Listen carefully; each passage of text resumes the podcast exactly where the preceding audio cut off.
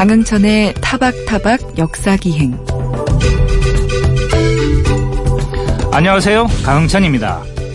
오늘 멕시코는 사상 최대의 선거를 치릅니다. 6년 임기의 대통령과 상하원 의원을 선출하면서 32개 주 가운데 30개 주의 지자체 선거도 함께 치르기 때문이죠. 그러나 얼마 전 우리와 월드컵 조별 예선 경기를 치른 멕시코. 바로 그 월드컵 때문에 선거 열기는 높지 않다고 하는데요. 그런 멕시코에서 선거 기간 동안 4, 5일에 한 명꼴로 정치인이 숨졌다고 합니다. 멕시코 선거가 왜 이렇게 살벌한지 알고 계셨습니까? 잠시 후 그 이유를 함께 살펴보겠습니다.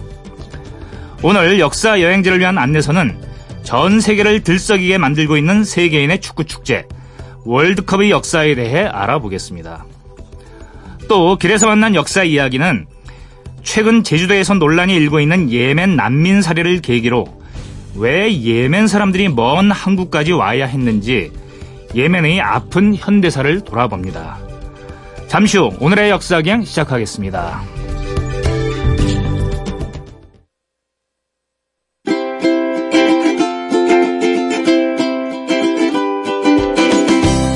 잉글랜드를 넘어 전 세계가 사랑하는 축구 스타 데이비드 베컴이 이런 말을 한 적이 있답니다. 포기를 생각했다고? 그렇다면 당신은 이미 졌어. 월드컵 경기를 지켜보면서 이 말이 데이비드 베컴만의 생각은 아니라는 걸 느끼게 됩니다. 그라운드를 내달리는 각국 선수들의 모습에선 하나같이 포기를 모르는 투지가 엿보이니 말입니다. 역사 여행자를 위한 안내서에서는 오늘부터 2주 동안 월드컵의 역사에 대해 이야기 나눠보겠습니다.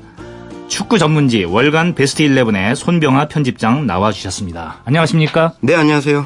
어, 베스트 11은 축구 선수들을 말하는 건데요. 주전 선수들이 이제 11명이니까요. 네, 맞습니다. 편집장님이시면 이제 거의 감독격이 되시겠어요. 네, 우리가 이 어, 월드컵의 역사를 준비하면서 사실 한국이 막 졸전을 펼쳐가지고 3패를 하고 탈락을 하면 어쩌나 걱정을 많이 했는데 그래도 다행히 마지막에 선전을 펼쳐져서 네. 한층 좀더 예, 관심도 가고 마음도 이렇게 놓입니다. 이 월드컵이라는 게 진짜 도대체 뭔데 이 공 하나가 세계인을 들었다 놨다 하느냐 어 그런 거에 대한 궁금증을 한번 오늘 차분히 풀어보도록 하겠습니다. 네. 이 월드컵 대회가 처음에 언제 어떻게 해서 만들어졌습니까? 어, 월드컵 그 출발을 얘기하려면 아무래도 유럽의 프로축구 리그의 태동부터 좀 얘기를 해야 될 것 같은데요. 네, 어, 1888년이었습니다. 네. 영국에서 프로축구 리그가 처음 예, 시작이 됐고요. 어, 상당히 오래됐군요. 네. 지금까지만. 네. 세계에서 가장 오래된 그리고 가장 처음으로 예. 열린 영, 리그가 잉글랜드 프로축구 리그입니다. 네. 소위 지금 그 프리미어 네, 리그라는 맞습니다. 한 그것의 네. 어, 시작이 그때였군요. 네, 시작은 잉글랜드 풋볼 리그였고요. 네. 그러면서 유럽 전역에서 이제 프로축구가 인기를 끌기 시작했고요. 네. 1904년에 이제 올림픽에서도 축구를 시범 종목으로 채택을 하면서 네. 예, 좀 더 많은 사람들이 관심을 갖게 됐죠. 네. 그러면서 이 유럽의 각국들이 우리도 뭔가 좀 조직이나 단체들을 만들어서 네. 축구를 좀 제대로 한번 해보자. 단일 종목을 내세워서 대회를 한번 만들어 보자. 아, 국제 대회를. 네. 네. 이런 얘기가 좀 있었고요. 그렇게 해서 만들어진 게 지금의 피파, 즉 국제 축구 연맹입니다. 네. 국제축구연맹이 만들어지고 단일 대회를 만들기 위한 노력들이 계속 이뤄졌고요. 네. 그리고 첫 대회를 어디서 할까 고민을 좀 하다가 예, 우루과이가 1930년이 네. 그 독립 100주년이 되는 해였습니다. 네. 네, 그래서 어떤 명분도 좀 있어야 했고 네. 유럽 국가들만 만들었지만 그 전 세계인이 참여하는 대회를 만들고 싶어 했던 게 피파의 목적이었기 때문에요. 네. 유럽이 아닌 남미에서 하면 좀 더 의미가 있지 않을까. 아하. 네, 이런 의미가 좀 모아져서 좀 보급하는 차원에서 그렇습니다. 네, 네. 1930년 우루과이로 네. 첫 번째 대회 개최지를 선정하게 됐습니다. 그렇단 말이죠. 어, 월드컵이 첫 번째 대회가 우루과이에서 그것도 1930년에 어, 거의 뭐 지금 이제 100년이 다 돼가는데 네. 어, 우루과이라는 곳에서 열렸다라는 것이 뭐 보급의 차원에서는 좋을 수 있지만 당시에는 비행기 타고 다니던 시절은 아니었잖아요. 맞습니다. 그렇다면 유럽 각국에서는 좀 반발이 심했을 것 같은데 어땠습니까? 반발이 심한 정도가 아니었죠. 네. 당시 피파는 프랑스의 주도로 만들어졌는데요. 네. 예, 처음에 피파에 합류한 그 유럽 국가들이 배를 타고 엄청난 시간을 소비해서 네. 남미까지 가야 하는데 도저히 자신이 없다. 우리는 참여하지 않겠다. 그래서 음. 사실 대회가 무산될 뻔 하기도 했었고요. 네. 근데 프랑스가 그 피파 회원국들을 좀 참여를 독려하고 하면서 네. 배를 타고 긴 항해를 여행을 떠나게 됐습니다. 네. 배를 타고 가면 어떤 선수들은 뭐 배멀미를 하는 사람도 있을 테고 여러 가지로 이제 힘들었을 텐데 그 가가지고 실력을 제대로 발휘할 수 있었을까 모르겠어요. 유럽에서 출발해서 네. 브라질에 도착을 한 뒤에 다시 배를 타고 우루과이로 넘어갔거든요. 네. 왜냐하면 남미에서 브라질이 네. 월드컵 참가를 하겠다고 신청을 했었는데 네. 브라질도 이동편이 마땅치 않았던 겁니다. 그래서 아, 그래요? 예, 유럽에서 유럽 국가들이 선수들이 타고 온 배를 네. 브라질이 도착해서 브라질 선수들을 다시 태우고 네. 다시 우루과이로 갔는데요. 네. 브라질 선수들은 그래도 그 배를 탄 기간이 좀 짧았지만 네. 그 유럽인들은 엄청나게 많은 시간을 배를 타고 왔기 때문에 네. 뭐 제대로 된 경기력을 발산할 수 없었습니다. 결국 그래가지고 우승은 남미 팀이 했겠네요. 네. 우승은 개최국인 우루과이가 했었어요. 아, 그랬군요. 사실 요새 남미에 강화하면 사실 우루과이는 살짝 빠지고 브라질, 아르헨티나를 얘기하는데 네. 첫 번째 우승국은 우루과이였군요. 어, 그렇게 어렵게 치러진 첫 번째 월드컵. 하지만 이후로도 이 월드컵 때에는 계속해서 이어가는데 여러 가지 우여곡절을 거치게 된다면서요. 그렇습니다. 초창기 대회를 1930년에 열었는데 이제 34년, 38년 두 번째, 세 번째 대회 개최국들을 선정하는데 네. 좀 문제가 있었어요. 네. 당시 1900 초반에 세계 제1차 대전이 끝난 뒤였고 유럽이 아무래도 좀 어수선한 상황이었고요. 네. 그래서 2차 대회를 유럽에서 개최하려고 했는데 개최국이 쉽게 나타나지 않았습니다. 네. 그러던 가운데 이탈리아가 네. 1934년 두 번째 대회를 개최하겠다고 나타났어요. 1934년이면은 그 악명 높은 무솔리니의 시대 네, 아닙니까? 무솔리니 시대입니다. 네. 이 무솔리니 당시 이탈리아 총리가 월드컵을 개최하기 위해 상당히 많은 공을 들였는데요. 네. 그 무솔리니 총리가 그 전파한 파시즘 있지 않습니까? 네. 그 파시즘을 전 세계 홍보하려는 수단으로 아, 월드컵을 선택한 통해서 겁니다. 파시즘을 홍보를 한다. 네. 근데 성공했습니까? 뭐 결과적으로는 성공을 했다고 할 수 있겠죠. 네. 왜냐하면 이탈리아가 그 대회에서 우승을 했고요. 아, 네, 그래요? 그러면서 자신인 자신들이 주창하는 파시즘이 네. 월드컵에서도 어느 정도 효과를 내고 성적을 낼 수 있다라는 걸 입증을 했습니다. 네. 어, 제가 알기로는 이 파시즘이라는 게 무슨 뭐 한, 하나로 묶는다 뭐 이런 뜻의 이태리어에서 왔다고 이제 네. 그 알고 있는데 맞습니다. 그러니까 사람들이 다 각자 개성도 있고 다 차이도 있고 계층 간의 차이도 있는데 이걸 그냥 하나로 뭉뚱그려서 그냥 나를 따르라 이런 이런 것 같으면은 어, 무솔리니가 그 이탈리아를 우승으로 만드는데도 일정하게 정치적으로 뭐 압력을 넣고 뭔가 이렇게 선수들에게도 좋지 않은 그런 권력을 행사했을 것 같은데 혹시 그런 건 없었습니까? 당연히 있었습니다. 아, 그래요? 네. 그 이탈리아가 당시 축구 선진국이라고 부르기에는 좀 무리가 있었는데요. 아, 그래요? 네, 그래서 그래도 우승은 해야 되겠고 자국에서 열린 대회니까. 네. 아르헨티나와 우루과이에서 좋은 활약을 펼치던 남미 선수들을 네. 뭐 협박에 가깝게 네. 네, 얘기를 해서 귀화를 시켰고요. 아, 그랬어요? 네. 대회 내내 또 이탈리아가 좋은 경기를 할 수 있도록 이기는 경기를 할 수 있도록 예. 심판들에게도 압력을 가했고 결승전에서는 이탈리아와 체코슬로바키아가 맞붙었는데요. 네. 체코슬로바키아 선수들이 결승전에서 이탈리아에게 졌는데도 네. 이런 얘기를 했습니다. 다행이다. 어. 왜냐하면 만약에 이탈리아를 이겼다면 어. 무솔리니가 자신들에게 어떤 짓을 할지 몰랐던 거죠. 그러니까 뭐 죽을 수도 있었다라는 생각을 한 거예요? 아마 당시 체코 선수들은 그런 네. 생각을 하지 않았을까 싶습니다. 그렇다면 혹시 무솔리는 자국 선수들에게도 우승 못하면은 너희들 뭐 사형이다 뭐 이런 식의 협박까지도 가하고 그랬습니까? 네, 정확하게 맞습니다. 아. 사형이라는 얘기를 꺼냈습니다.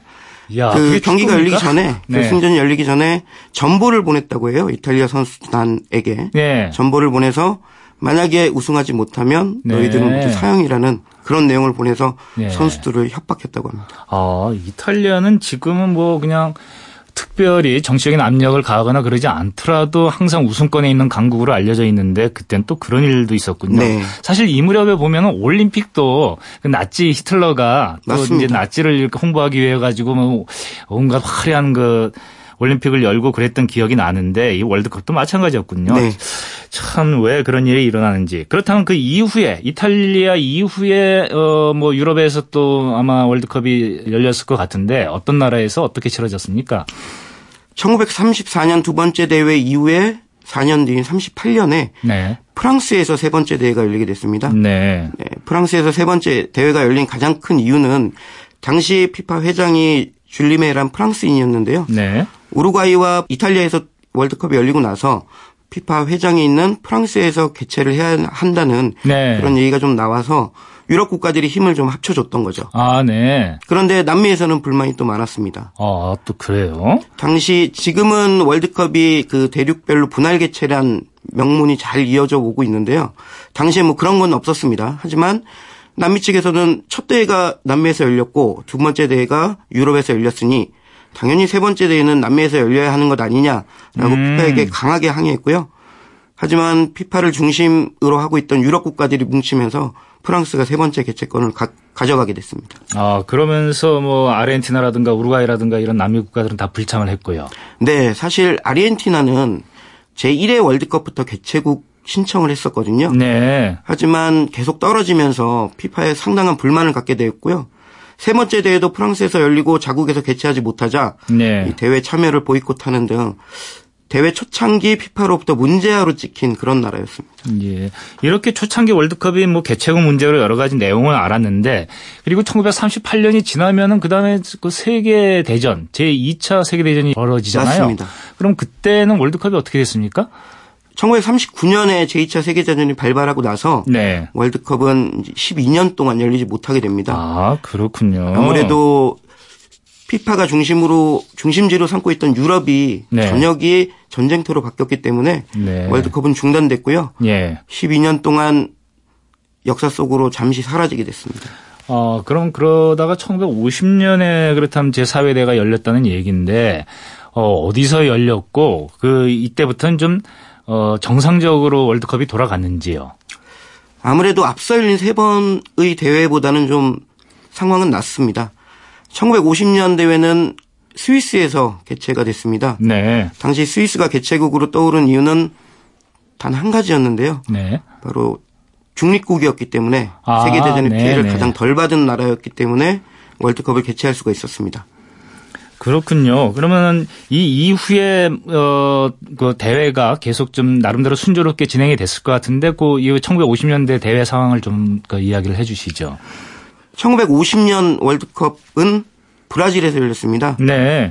아무래도 당시 세계 대전이 끝난 직후였기 때문에 그 유럽에서는 월드컵을 열 수가 좀 열기가 좀 힘들었고요. 네. 남미 브라질에서 개최됐는데 이 1950년 월드컵은 지금까지 이어지고 있는 월드컵에 어느 정도의 근간을 만든 그런 대회라고 볼 수 있을 것 아, 같습니다. 그렇군요. 네.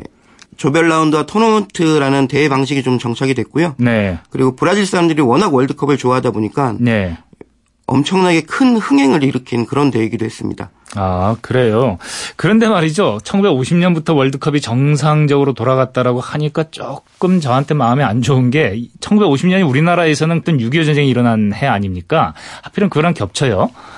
네, 맞습니다.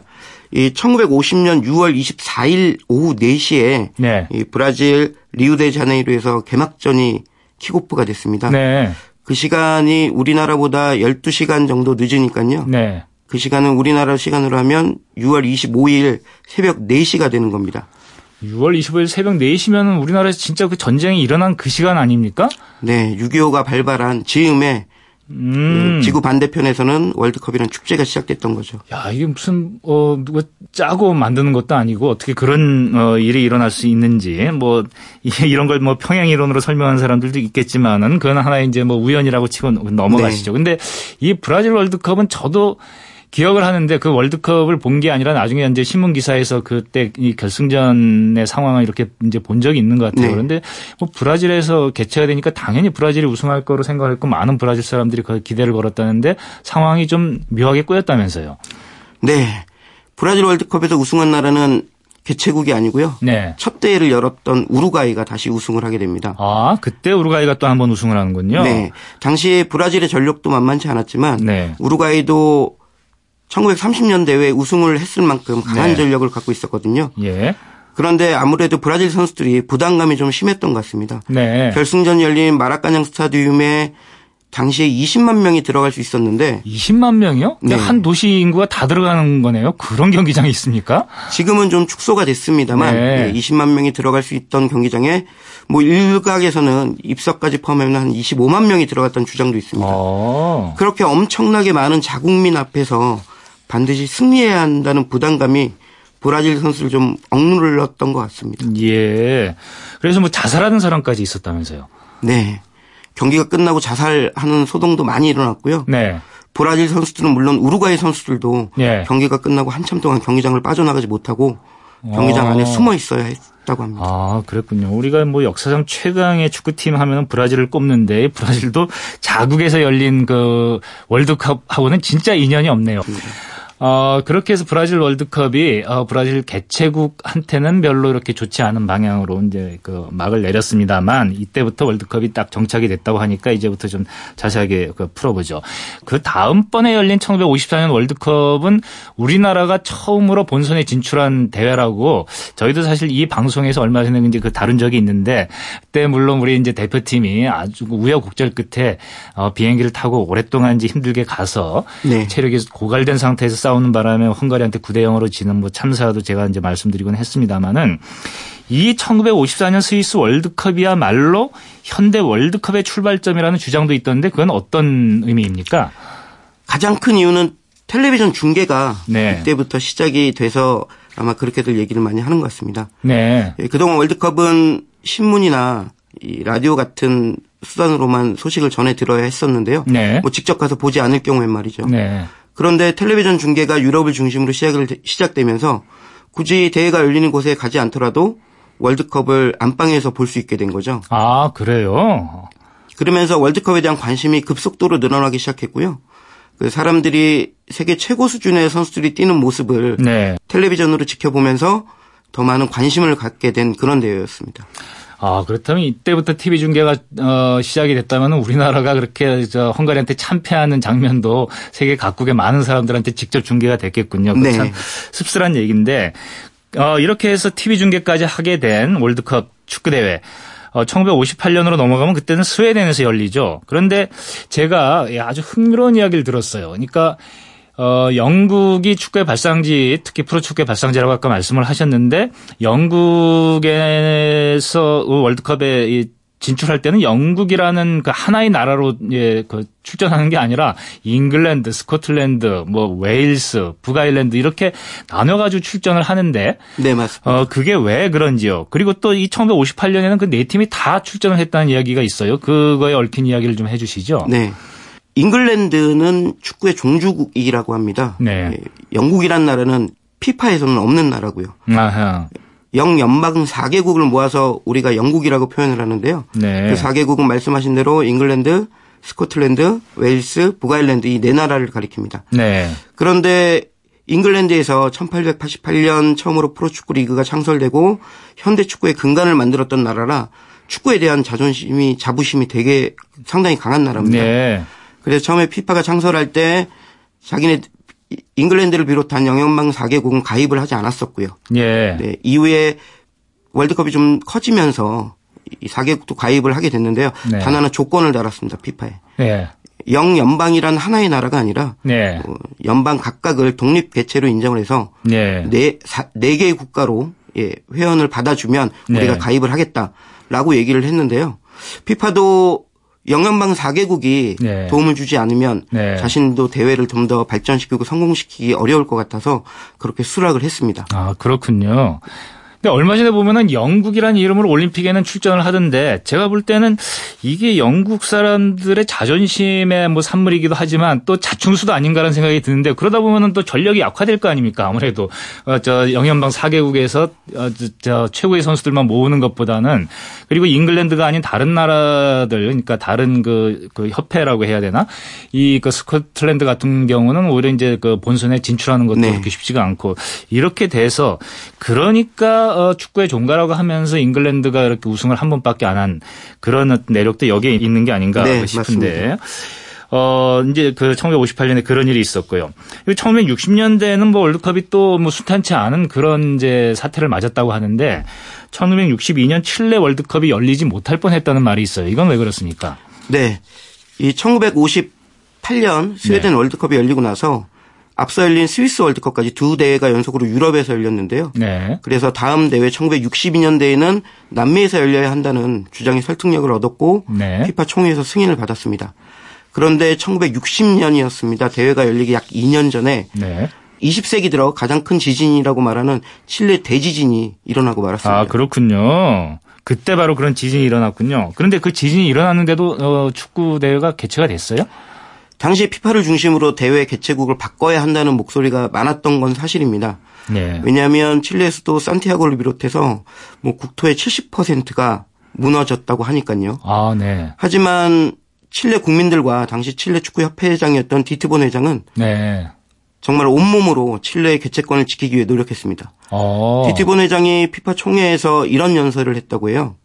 칠레 국민들은 지진으로 모든 것을 잃었습니다. 네. 우리에게 월드컵까지 잃게 하시겠습니까? 어. 네. 아, 그러니까 축구가 그만한 힘이 있는 거네요. 네, 이 말을 들은 피파 총회 회원국들은 그 연설에 감동을 했고 칠레가 2년 동안 열심히 복구할 수 있도록 도와줬고요. 네. 칠레 국민들도 한 마음으로 뭉쳐서 예. 대회를 2년 후에 정상적으로 잘 치러낼 수 있었습니다. 아, 뭐 축구나 월드컵에 별 관심이 없는 사람들은 뭐 나라가 지금 이제 지진으로 절단이 날 판국인데 무슨 축구를 하고 앉았느냐 이렇게 말을 네. 하겠지만 지금 말씀하신 것처럼 그걸 지킴으로써 복구에 대한 지원도 받아내고 또 전 세계인에 대한 어떤 이제 그, 그 관심도 더 이렇게 증폭시킬 수 있었다는 점에서 아, 이 축구가 그리고 월드컵이 다시 한번 이 보이게 되는데요. 그리고 나서 다음 개최국이 아까 이제 우리가 얘기했던 그 잉글랜드예요. 네. 그러면서 개최를 해가지고 유일하게 한 번 우승을 한 걸로 제가 이제 알고 있는데 어이 잉글랜드 월드컵 때도 또 무슨 유럽 중심주의, 뭐 남미 중심주의에서 이렇게 비롯되는 어떤 또 이제 갈등이 있었다고 하는데 그런 그런 게 어떤 겁니까? 1966년 월드컵은 축구 종가 잉글랜드가 처음으로 개최하는 월드컵이어서요. 네. 잉글랜드 내에서는 정말 축제 분위기였습니다. 네. 이 그런데 한 가지 문제가 있었습니다. 이 피파가 월드컵의 수준을 좀 높여야 되겠다고 생각을 했어요. 네. 그래서 대륙별 예선에서 이 아시아와 아프리카의 축구 수준이 좀 떨어진다면서 네. 이 대륙 예선을 하나로 묶어버리는 그런 결정을 합니다. 아 그래요? 네. 이에 아프리카와 아시아 국가들은 당연히 크게 반발했고요. 네. 아프리카는 예선에 참가하기로 했던 모든 나라가 네. 네, 보이콧을 하면서 대회가 크게 휘청거리게 됩니다. 네. 그러면은 지금 이제 오세아니아까지 하나로 묶었다는 얘기를 들으니까 저 같은 이제 한국 사람도 이게 좀 이렇게 그저 울컥하게 되는데 이 그런 문제가 나중에는 이렇게 뭐 바뀌게 됩니까? 어떻게 그 해결이 되나요? 당연히 바뀌게 됩니다. 이 네. 피파가 월드컵 수준을 높이려고 임시 방편으로 처방한 것이었는데 네. 예, 잘못됐다는 걸 알게는 뭐 그리 오랜 시간이 걸리지 않았습니다. 네. 방금 말씀드렸다시피 아프리카와 아시아 국가들이 대거 불참을 선언하면서 네. 피파가 주창했던 세계인의 축제라는 네. 그런 모태에 상당히 반하게 됐거든요. 그렇죠. 네. 그래서 반쪽짜리 월드컵으로 치러지게 되고 네. 흥행에도 심각한 타격을 입게 됐습니다. 예. 그래서 피파가 이 대회를 좀 더 우리가 세계인의 축제로 발전시키려면 제 3대륙 유럽과 네. 남미가 아닌 제 3대륙에도 공평한 기회를 줘야 된다는 목소리가 내부에서 일기 시작했습니다. 그렇죠. 앞에서 이제 칠레 월드컵의 사례에서도 우리가 봤습니다만 축구라는 것이 뭐 축구 외적으로 사람들을 단결시키고 감동시키는 그런 요소가 있는 건데 축구 실력이 지금 당장 못한 나라라고 하더라도 다 같이 모여가지고 어 여러 가지 다른 이제 효과도 내고 또 축구 실력도 증진시키는 그런 효과가 있어야 되니까 당연한 귀결이라고는 생각이 드는데요. 그 다음에 치러진 1970년 멕시코 월드컵. 이건 어 브라질이 우승했죠 이 대회에서는 네. 저도 기억이 이, 그, 어렴풋하게 나는데 이 멕시코 월드컵이 전에 없었던 새로운 거를 여러 가지 선보였다면서요. 네. 아마 청취자 여러분들께서 근대 현대에 열리는 월드컵 중에 네. 텔레비전으로 월드컵을 본 기억이 있으시다면 네. 그 출발점이 아마 1970년 멕시코 월드컵이 아닐까 싶습니다. 그랬던 것 같습니다. 저도 뭐 저 당시에 본 건 아니지만 그 후에 이렇게 녹화된 걸 텔레비전에서 네. 틀어주는 걸 본 적이 있는 것 같은데요. 예. 이 대회가 바로 사상 처음으로 컬러 TV가 중계 네. 방송에 도입된 그런 아, 월드컵이었습니다. 그렇군요. 뭐 물론 우리나라에서는 아직 볼 수 없었습니다만은 그리고 또 뭐 공인구라는 것이 이때 또 등장한다는 이야기도 있던데. 네. 그 유명 축구 브랜드인 A사에서 네. 네. A사는 피파의 오랜 파트너였거든요. 네. 스폰서이기도 했는데요. 그 대회에서 공인구를 만들어야 된다는 얘기가 나오기 예. 시작했습니다. 왜냐하면 예. 그 전까지는 공인구라는 개념이 없어서 네. 예, 경기에서 똑같은 월드컵이라도 어떤 경기에서는 A라는 볼을 쓰고요. 어떤 아. 경기에서는 B라는 볼을 썼습니다. 예. 예, 그러다 보니 거기에서 발생하는 실력 차나 뭐 미묘한 차이들에 국가들이 신경전을 좀 벌이기 시작했어요. 음. 과거에는 월드컵 결승전에 우루과이와 아르헨티나가 붙었던 적이 있었는데요. 네. 두 나라가 각자 자기네들이 쓰는 공을 쓰겠다고 해서 네. 전반전엔 우루과이 공을 쓰고 후반전에 아르헨티나의 공을 쓰는 그런 일도 있었거든요. 그랬군요. 그러니까 아 이게 우리가 뭐 쉽게 넘기기 쉬운데 사실은 그 공 하나도 누구한테 익숙한 건 누가 더 이제 유리한 공을 쓰느냐 이런 문제가 굉장한 신경전의 대상이었을 것 그렇습니다. 같은데 이게 1970년에 들어서야 공인구 문제가 등장했다는 것도 흥미롭고 아까 TV 중계 말씀을 해주셨는데 이 TV 중계가 어, 더군다나 칼라로 이렇게 중계가 된다라는 얘기는 뭐 더 많은 사람들을 TV 앞으로 끌어들이면서 뭔가 상업적인 효과도 굉장히 크게 볼 것 같은데 그래서인지 이때 이후로 피파가 상당히 많은 돈을 월드컵 때문에 벌게 됐다 이런 이야기도 있더라고요. 사실입니까? 네, 맞습니다. 텔레비전 중계가 시작되면서 사람들이 더 큰 관심을 갖게 된 가장 큰 주된 이유는요. 네. 이 월드컵이 축구 경기긴 하지만 국가대항전이라는 개념이 좀 강합니다. 네. 사실 월드컵은 대한민국이란 나라가 출전하는 대회는 아니고요. 네. 대한축구협회 혹은 음. 잉글랜드 축구협회, 협회 브라질 차원에서 축구협회들이 네. 참가하는 대회입니다. 이 그럼에도 불구하고 전쟁의 대리전 혹은 국가 경쟁의 대리전 양상을 좀 띠게 됐는데 네. 컬러 TV가 중계되면서 그 국가 간 차이가 극명하게 드러나기 시작하죠. 아하. 이를테면 인종이라든지 그 유색이라든지 네. 예, 신장의 차이, 뭐 흑인, 백인, 황인, 뭐 말- 여러 가지 차이들이 선명하게 컬러로 사람들에게 전달이 되면서 사람들은 좀 더 월드컵을 직접적으로 전쟁처럼 느끼기 시작했습니다. 네. 그리고 텔레비전 중계가 되면서 보는 사람들이 당연히 많아졌겠죠. 네. 그러면 중계권이라는 것이 발생을 하게 되는데요. 네. 이 중계권이 천정부지로 치솟기 시작한 그런 데이기도 합니다. 그러면은 이런 생각도 드는데 우리가 이제 텔레비전 중계를 보면은 도대체 이 시간에 왜 저 축구를 하지라고 이렇게 생각할 때가 있어요. 근데 그거 가만히 보면은 축구를 많이 보는 유럽 사람들에게 볼 기회를 주기 위해 가지고 유럽 네. 사람들이 시청하기 좋은 시간대 배치하느라고 그랬다. 이때 그런 문제도 이제 생기기 시작했겠네요. 네. 월드컵이 컬러 TV로 중계되면서 방송사들은 좀 더 좋은 고화질의 방송을 보내고 싶어 했어요. 네. 그래서 1970년 멕시코 월드컵 때 주간 방송사에서 피파에 이런 제안을 합니다. 월드컵 경기 시간을 낮으로 땡겨달라. 음. 낮에 열리게 해달라. 왜냐하면 낮에 햇빛이 강렬하게 들어올 때 컬러 TV로 중계를 하게 되면 색감들이 좀 더 명확하게 나오거든요. 네. 그래서 사람들이 좀 더 좋은 화면으로 좋은 컬러로 중계 방송을 볼 수 있게 될 거고 그렇게 되면 자연히 시청자나 시청자 수가 늘어나게 될 거고요. 그렇겠죠. 그러면 중계권료도 덩달아 높아지게 됩니다. 네. 네. 피파에서도 타당한 것이라고 여겨서 경기가 낮 시간에 열렸는데 네. 문제는 멕시코가 월드컵에 열리는 한여름의 기온이 엄청나게 높다는 거였죠. 그러게 말입니다. 네, 그래서 선수들은 중계권하고 관계없는 선수들은 진짜 불볕 더위에서 혹사를 당해가면서 뛰어야 했습니다. 게다가 고원지대인데요. 야, 참, 그, 말씀을 듣다 보니까, 이 저, 월드컵이라는 게 결코 축구만의 대회가 아니고, 진짜 그 모든 세계의 사람들이 경제와 정치의 여러 가지 이권과 그 다음에 흥미, 관심 이런 것들을 걸고 참가하는 이제 인류의 축제가 맞다라는 생각이 드는, 드네요. 그럼 오늘 1970년대까지 했는데, 네. 어, 다음 주에 한 번 더 모시고 그 이후에 시- 오늘에 이르는 월드컵의 역사를 좀 더 살펴보도록 하겠습니다. 오늘 말씀 감사합니다. 네, 고맙습니다.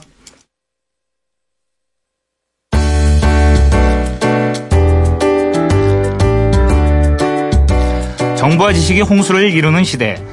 알아두면 좋은 다양한 역사 이야기를 타박타박 역사 기획만의 시선으로 살펴봅니다. 알고 계셨습니까? 멕시코에서 신은 6년마다 죽는다. 라는 말이 있습니다. 우리나라에서도 제왕적 대통령제라는 말이 심심찮게 거론되곤 하는데요. 멕시코야말로 행정부의 최고 권력이자 입법부와 사법부의 견제를 받지 않는 강력한 대통령제를 시행하고 있습니다. 그런 대통령의 연임은 육체적으로 뿐만 아니라 정신적으로도 허용되지 않습니다. 정신적 연임이 안 된다는 것은 대통령 자리에서 물러난 다음에는 어떤 정치적 영향력도 행사할 수 없다는 뜻이겠지요. 이처럼 강력한 대권을 준 대통령이 6년마다 반드시 교체되기 때문에 신이 6년마다 죽는다는 말이 나온 겁니다. 강력한 권한을 가지고 책임있는 국정을 펼치는 대통령, 6년마다 보장되는 정권 교체. 이것만 보면 멕시코 정치는 꽤 안정되어 있을 것 같지요? 하지만 멕시코는 치안이 불안하기로 소문난 나라입니다. 월드컵 열기에 가려진 어두운 그림자는 선거 기간에 정치권을 뒤엎어 버렸습니다. 왜 이렇게 됐을까요? 멕시코 혁명 이래 해결되지 않고 쌓여온 안팎의 갈등이 그 그림자의 주인입니다. 멕시코는 1821년 스페인의 식민 지배로부터 독립한 이래 식민 잔재를 떨쳐내고 근대화를 이룩하기 위해 노력해 왔습니다. 그러나 미국에 대한 종속과 농민을 억누르는 대농장 제도 등으로부터 벗어나지 못하자 1910년 멕시코 혁명이 일어났죠. 당시 혁명 세력은 자본가들의 이익을 대변하는 집단과 농민의 입장에서 근본적인 개혁을 하려는 집단으로 나뉘었습니다. 여기서 자본가 세력이 권력을 쥐고 혁명 정신을 이어가겠다는 명분 아래 농민 세력 일부를 끌어안게 되지요. 그때 농민혁명의 지도자 에밀리아노 사파타가 암살당하는데요. 그는 지금도 근본적인 혁명운동의 상징으로 남아 있습니다. 당시 권력을 잡은 우파 혁명 세력은 제도 혁명당을 결성해 멕시코를 일당 통치하게 됩니다. 그러다가 1990년대 들어서 미국과 FTA를 맺는 등 신자유주의 정책을 펼치는데요. 그러자 근본적인 사회혁명을 추구하는 농민혁명군의 반란이 일어납니다. 그들은 사파타의 정신을 계승한다는 사파티스타라는 이름 아래 지금도 남부 치아파스 주를 근거지로 삼아 정부와 대립하고 있습니다. 21세기 들어 멕시코의 대통령은 보수적인 국민행동당과 중도적인 제도혁명당에서 배출되는데요. 이번 선거에서는 좌파로 분류되는 로페즈 오브라도르 후보의 당선이 유력하게 점쳐지고 있습니다. 그는 미국에 대해 할 소리는 하겠다고 목소리를 높여서 보수 진영을 긴장시키고 있는데요. 그러면서도 한편으로는 적폐를 한꺼번에 해결할 수는 없다며 단계적 접근을 주장하는 바람에 사파티스타 반군으로부터도 불만을 사고 있는 실정입니다. 바로 이 같은 복잡한 정치 구도에서 하루가 멀다 하고 정치인 테러가 발생해 온 거지요. 이번 월드컵에서 멕시코가 수건인 우승을 달성한다고 해도 멕시코의 안정과 화해는 요원해 보입니다. 멕시코 혁명 후 100여 년 동안 쌓여온 문제를 새 대통령이 향후 6년간 얼마나 해결해 나갈지 지켜봐야 할 것 같습니다.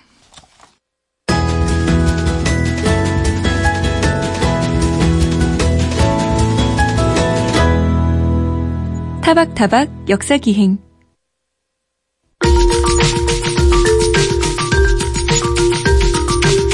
세계 곳곳 수많은 도시들이 품고 있는 저마다의 역사 이야기를 들어봅니다.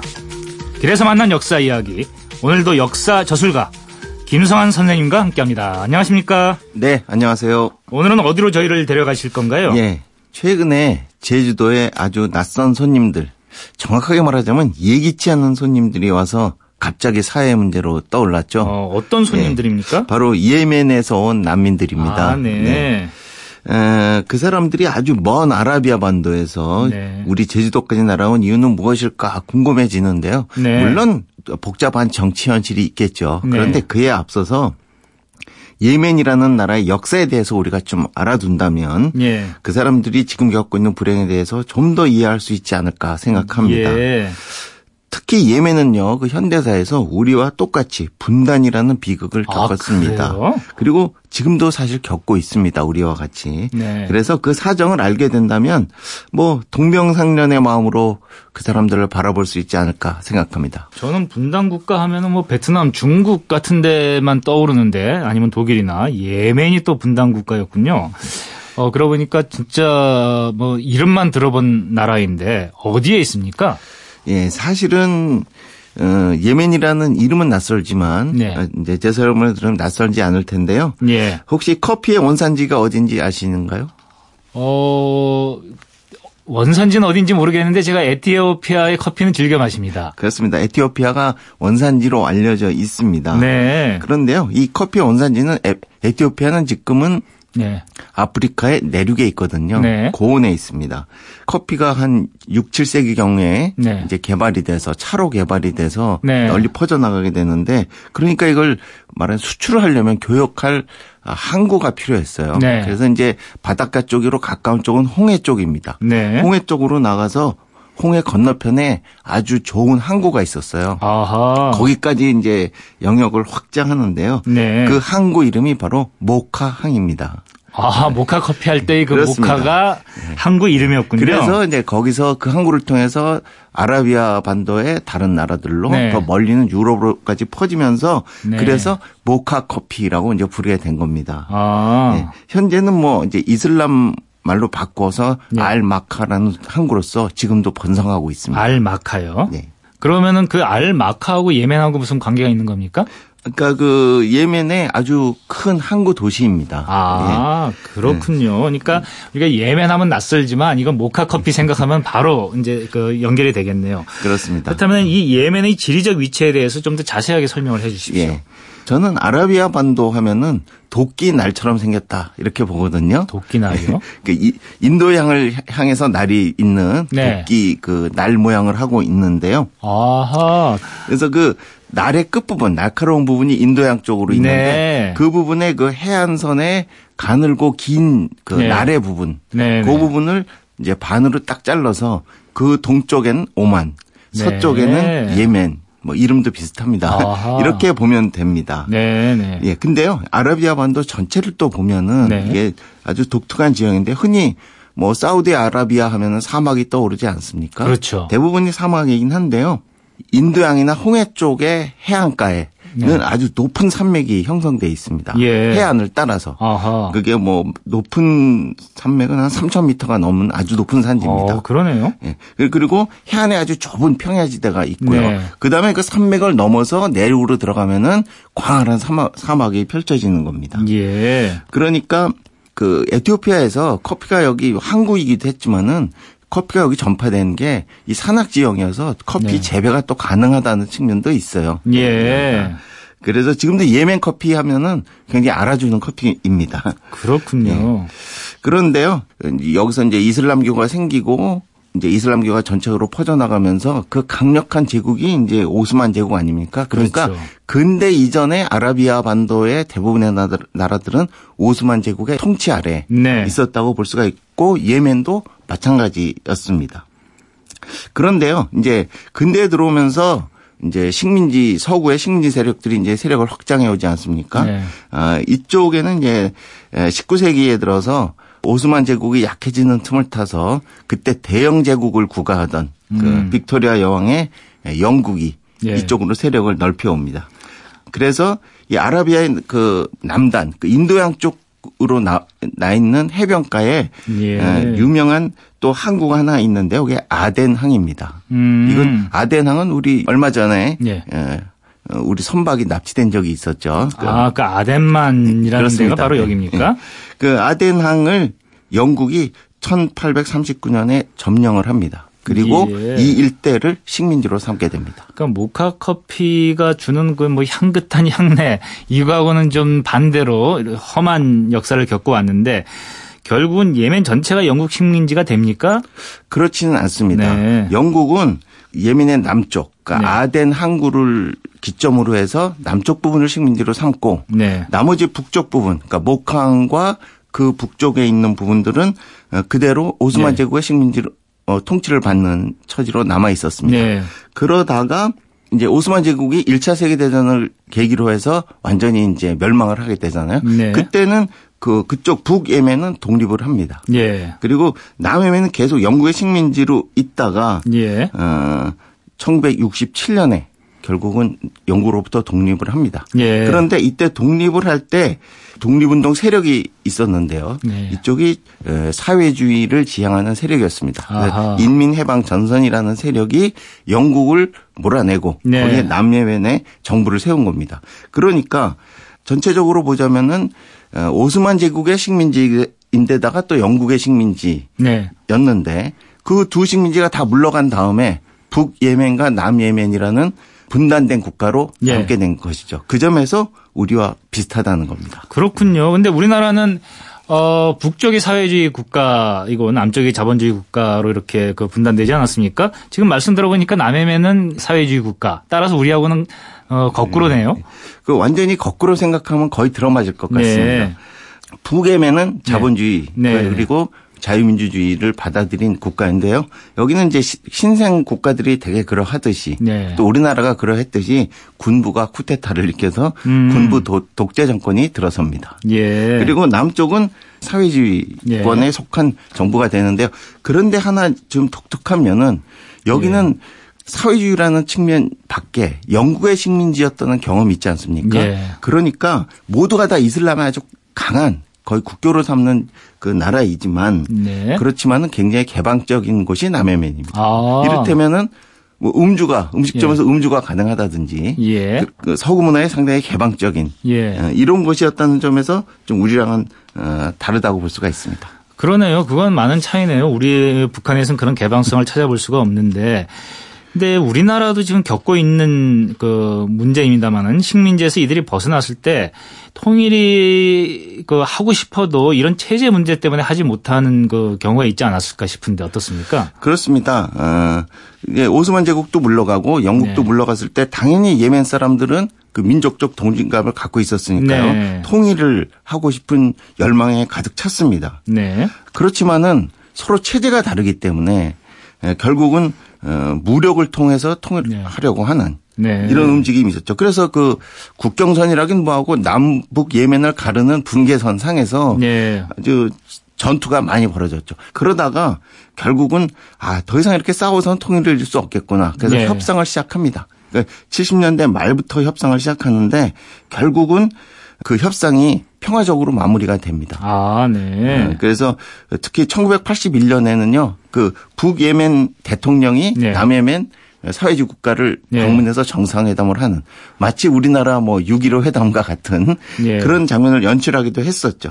네. 그렇군요. 근데 사실 우리보다 한때는 더 나았습니다. 네. 왜냐하면 남북 예멘사의 협상이 한 10년 정도 지난 다음에 1990년 네. 5월에 드디어 남북 통일을 선언합니다. 아, 그러니까 그렇군요. 이거는 어, 최초로 평화적으로 분단 국가가 통일된 예라고 할 수가 있습니다. 아, 네. 왜냐하면 베트남 같은 분단 국가는 무력 통일이 된 거죠, 그렇죠. 사실은. 그리고 독일 같은 경우는 사실 베를린 장벽되면서 동독이 서독에 흡수됐다고 볼 수가 있죠. 네. 여기서는 대등한 1대 1의 관계로 평화적으로 남북 통일을 이루었던 겁니다. 예. 그러니까 우리보다 훨씬 더 우리가 부러워했을 그런 나라가 1990년에 일어났던 겁니다.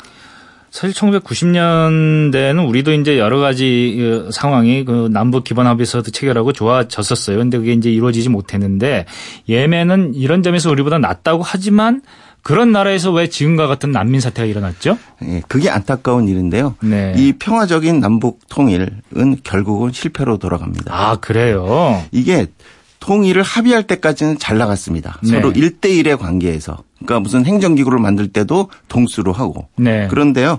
통일헌법도 만들고. 근데 통일헌법을 만든 다음에 말하자면 총선을 치러야 되지 않겠습니까? 네. 국민의 대표를 뽑기 위해서. 그런데요. 결정적인 것은 인구 수입니다.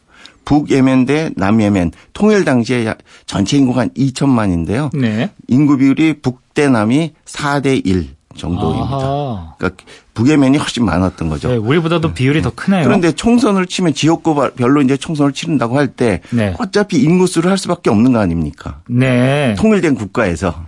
그래서 총선을 했는데 그 결과 예. 제1당은 북예멘의 집권당이 됐고 네. 남예멘의 집권당은 제2당도 못하고 제3당으로 전락하게 됩니다. 네. 그러니까 남예멘 사람들은 굉장히 불만에 가득 차게 된 거죠. 그래서 남해면 기존 정부에 반대하는 반군들이 일어나게 됩니다. 후티 네. 반군이라고 하는데요. 네. 이 반군들이 결국은 전면적인 무장 투쟁에 돌입하게 되고 이것이 예멘을 굉장히 혼란에 빠뜨리고 네. 더구나 또그 집권 북예멘의 집권당은 네. 군사 쿠데타로 인한 독재 정권이어서 네. 또 국민들의 지지를 받지 못하고 그러니까 네. 통일은 거의 이제 어 없던 일이 되고 음. 그냥 나라 전체가 내전에 빠져들게 되는 겁니다. 더 불행한 일은 주변 국가들의 상황이 악화되는 것이 또 작용을 합니다. 네. 2000년대 초반에 미국이 이라크 전쟁을 벌이지 않습니까? 네. 그래서 이라크 후세인 정권이 제거됩니다.